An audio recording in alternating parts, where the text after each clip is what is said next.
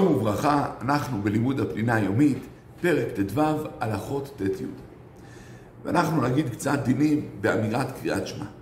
יקרא את קריאת שמע בכוונה גדולה, באימה, ביראה, ברטט ובזיעה, ויחשוב בליבו שהוא קורא את דבר מלך מלכי המלכים הקדוש ברוך הוא.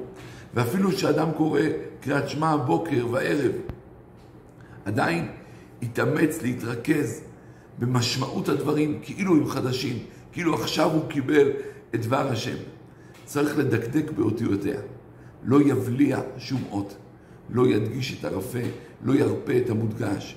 לכתחילה יבחין בין א' לעין, בין כ' לח', בין קמץ ופתח, בין צרה לסגול. אמרו חז"ל, כל הקורא קריאת שמע באותיותיה, מצננים לו גיהנום. אבל כל זה לכתחילה.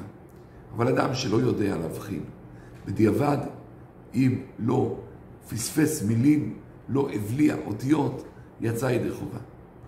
צריך להשמיע לאוזנו. כלומר, להגיד את זה בקול כזה שהאוזן תשמע את מה שהפה מדבר. בדיעבד, אם לא השמיע לאוזנו, אבל חיתך בשפתיו, כלומר הוא כן הזיז את השפתיים בשעת האמירה, יצא ידי חובתו. כי אחרי הכל, הזזת השפתיים נחשבת מעשה של אמירה.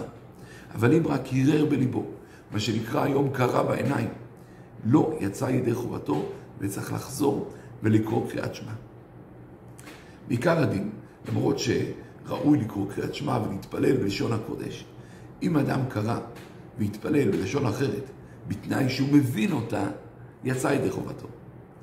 אבל כתבו כמה אחרונים לגבי קריאת שמע, שאי אפשר להגיד אותה בלשון אחרת. כי אנחנו לא יודעים איך לתרגם את כל המילים, כמו לדוגמה המילה ושיננתם. איך לתרגם את זה לשפה אחרת. הרי יש כמה פירושים במילה ושיננתם.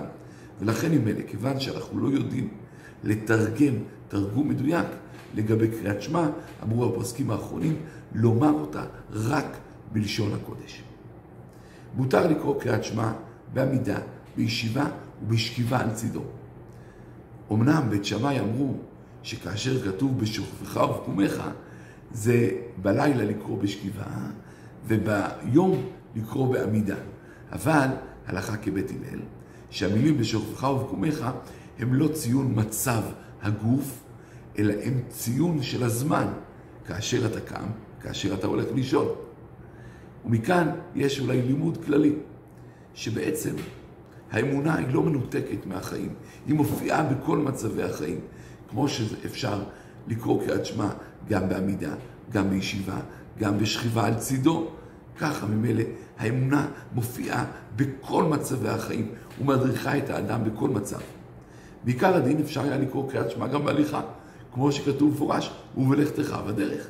אלא שאמרו חמים, שזה לא ראוי ולא מכובד, שאדם שמקבל עליו עול מלכות שמיים, עכשיו ילך.